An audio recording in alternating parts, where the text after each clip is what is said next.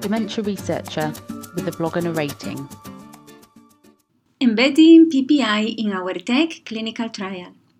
ReadClear is an app to support reading in posterior cortical atrophy that my team and I co-produced with a group of people living with PCA and that we tested in a randomized clinical trial. I have blogged about the value of this PPI process in the past, but I have never written about how we supported participants to engage with the app during the trial and how co-production continued during the trial itself. Dr. Ivana Pavisic and Dr. Dilek Kochal were the colleagues who conducted the ReadClear home-based trial with me. They traveled around England training participants on how to use the app and facilitating a context that led to new rounds of priceless feedback.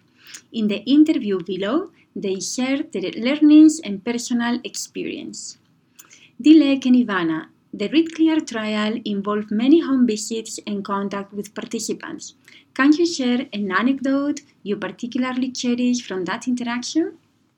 The strongest memory for me is when one of the participants gifted me with one of their paintings, which I cherish to this day. One of the important parts of the training was to ensure I had a good rapport with the participant. Sometimes this involved speaking about their passions and or background.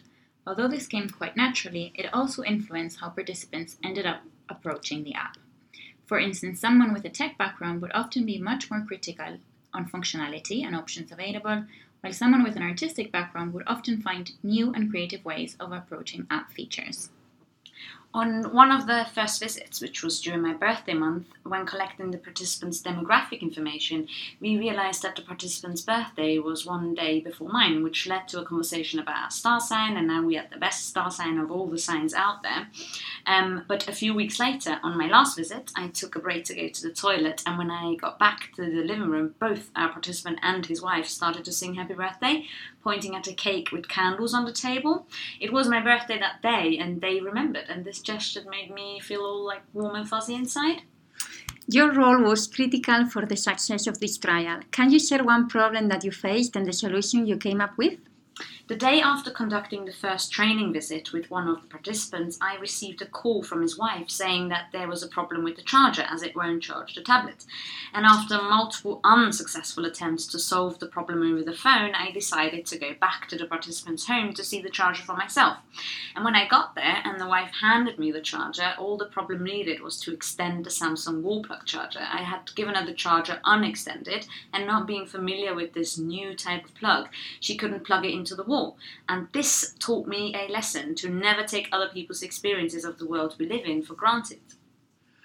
You both trained many people with PCA in how to use the reading app. Can you share any observations about how people engage with ReadClear?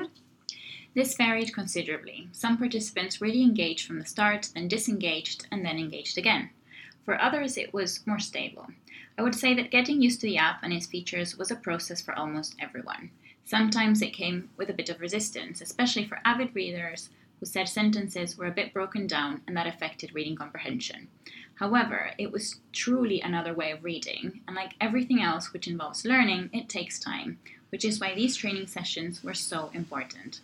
I remember a mix of sentiments expressed by the participants when interacting with the app, ranging from excitement to frustration. Excitement about the possibility that the app might be able to give them back the ability to read, and frustration by the realization that even with the app, reading needed an adjustment.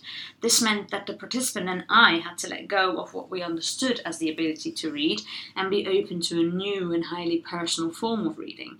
This was not always possible, but when it was, it would often result in the participants re expressing their excitement. And to conclude, do you have a piece of advice for other researchers who may be planning this type of trial?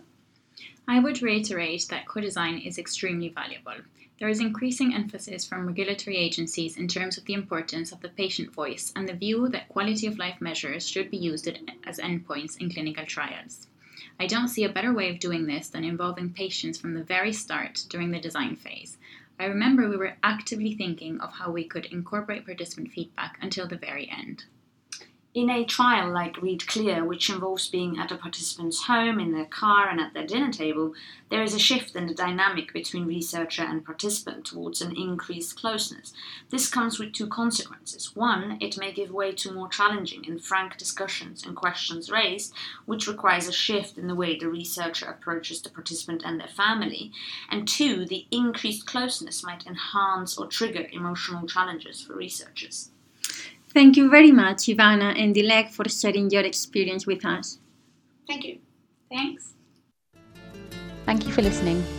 Join the Dementia Research bloggers and share your own views.